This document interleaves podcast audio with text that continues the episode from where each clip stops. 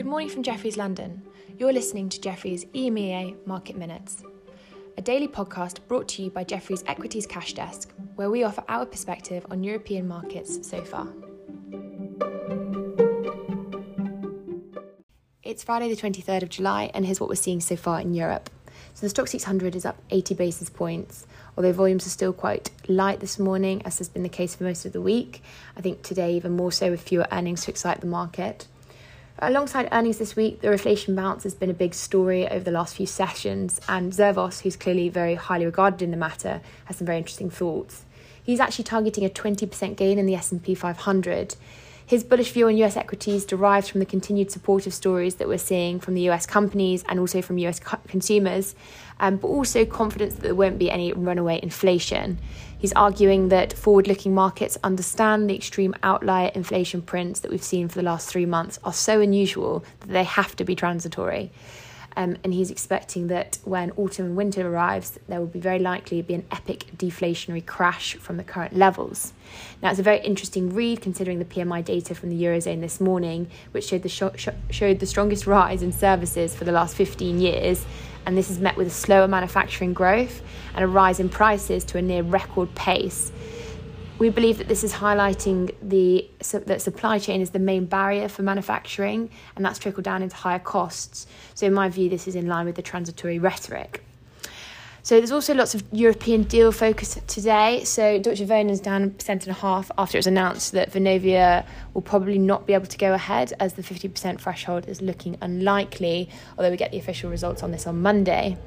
Also, Ultra Electronics is up 33% after Cobham had a cash offer of £35 per share um, plus dividend of 16.2 uh, pence per share, and that would go ex on the 26th of August. So the offer is a 42.4% premium to the last close price um, yesterday and 63.1% premium to the price prior to the start of the period. So the first proposal was £28 on the 29th of June. Um, Elsewhere, Asian markets were mostly lower, particularly China and Hong Kong. China was down 60 basis points and Hong Kong down 145 basis points. I think mostly on the regulatory crackdowns that um, are still ongoing. Just be aware Japan is still closed and Australia was unchanged.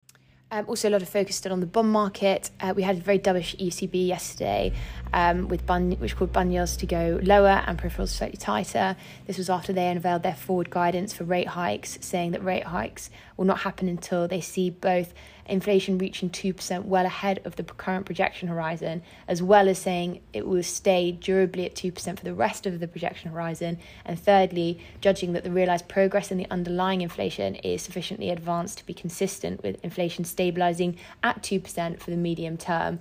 So, as I say, this was very dovish from the ECB and supportive of the EGBs, um, which caused yields to be slightly lower in bonds. In the US, rates appear to have stabilised, however, despite the intraday volatility we saw yesterday. Um, that's kind of in line with what we were expecting given our position index is suggesting now that the CTA and algo led buying um, is only moderate.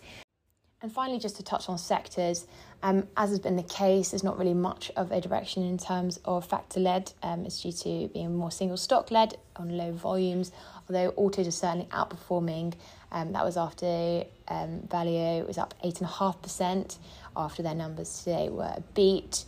Um, their CEO is expecting semiconductor shortages to ease by the end of 2021.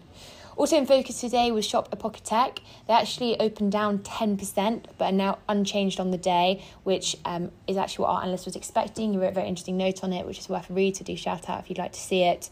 Basically, uh, they updated their forecasts so that their fiscal year revenue was 10 to 15%, and it had been 20%, and their EBITDA margin is now flat from positive 2 to um, 2.3 to 2.8%. So that's all from us today, but thank you for listening and have a lovely day.